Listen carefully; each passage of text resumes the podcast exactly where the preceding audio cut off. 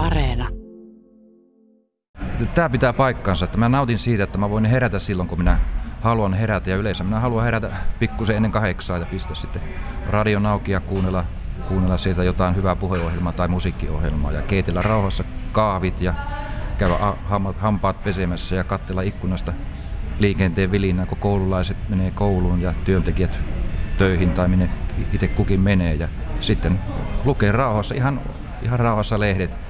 Ei ole, ei ole sellaista aikataulua, että nyt on kiire jonnekin. Että Aika tuore eläkeläinen oot, että jos viime vuoden marraskuussa jäit projektityöstä rakennusalalta eläkkeelle, niin millainen on ollut tämä elämänmuutos? Mitä ajatuksia se on herättänyt? Niin kyllähän se melkoinen elämänmuutos lähtee, lähtee sellaista hektisestä ja kiireellisestä ja tietysti painenalaisista tehtävistä, työtehtävistä niin kuin eläkkeelle. Minä en, minä nimittäin en jäänyt eläkkeelle, vaan minä lähdin eläkkeelle. Muut jäi töihin.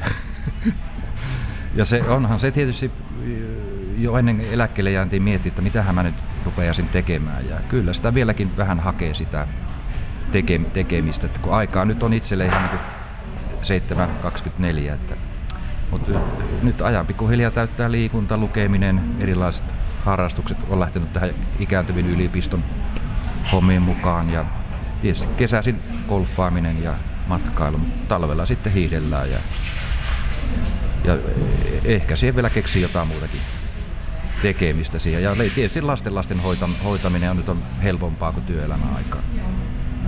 Mitä teit viimeiset työvuodet?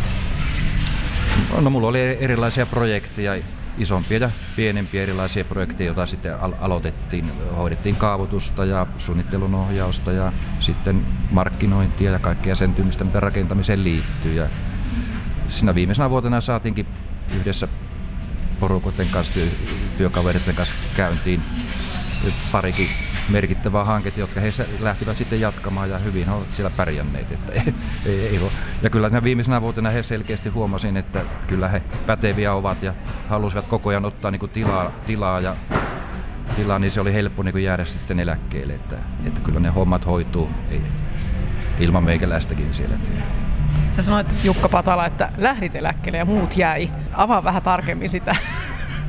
No tämä suomen kieli on niin ihmeellistä, että kun siinä sanotaan, että minä pääsin eläkkeelle tai miten se sanotaan, että jäin eläkkeelle. Eihän minä jäänyt mihinkään, se on vaan uusi elämänvaihe. Nyt oltiin, se oli työelämävaihe ja nyt on tämä eläkkeellä olemisen vaihe. Hehän sinne jäi. Mitä hyviä tunteita tähän liittyy tähän elämänmuutokseen? No kyllähän se on sellainen tietynlainen vapaus, että ei ole enää niinku sen aikataulun niinku orja tavallaan. Itsehän se tietysti siinä työelämässäkin hyvin pitkälle sai päättää, miten, miten se aikansa aikansa suunnittelee ja priorisoi ne tehtävät, mutta kumminkin siinä oli niin kiinni niissä projekteissa ja niiden käynnistämisessä eteenpäin viemisessä. Että aina oli ne aikataulutavoitteet ja niissä piti pysyä. Ja tietysti taloudelliset tavoitteet sun muut, mutta nyt on niin kuin, voi itse määritellä sen, mitä niin tekee. Että oikeastaan mitä semmoista säännöllistä minullakaan on, kun kerran kuussa pitää käydä parturissa. Siihen tietysti pitää niin jo asennoitua ja miettiä ennen sitä eläkkeelle siirtymistä. Tässä tulee tämä nyt tämä muutosvaihe ja vähän ja ajatella se, että, että sitten on jotain ihan toisenlaista se elämä.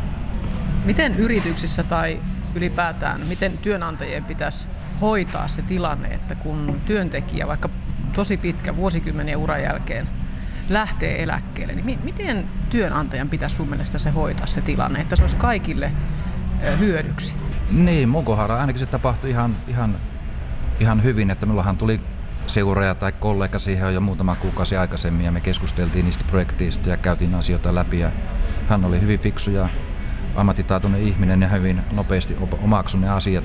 Minun on oikeastaan niin viimeiset kuukaudet ikään kuin helppo olla, kun hän, hän hoiti niitä asioita ja minä vaan putsailin pöytää ja siivoisin paikkoja. Että mikä merkitys sillä on, että se oma työ jotenkin jatkuu jonkun toisen ihmisen tekemänä, että saa vaikka seuraajan?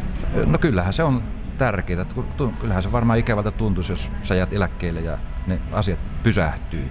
Et kyllähän se niin työnantajan tehtävä on hoitaa, että se homma niin jatkuu, jatkuu.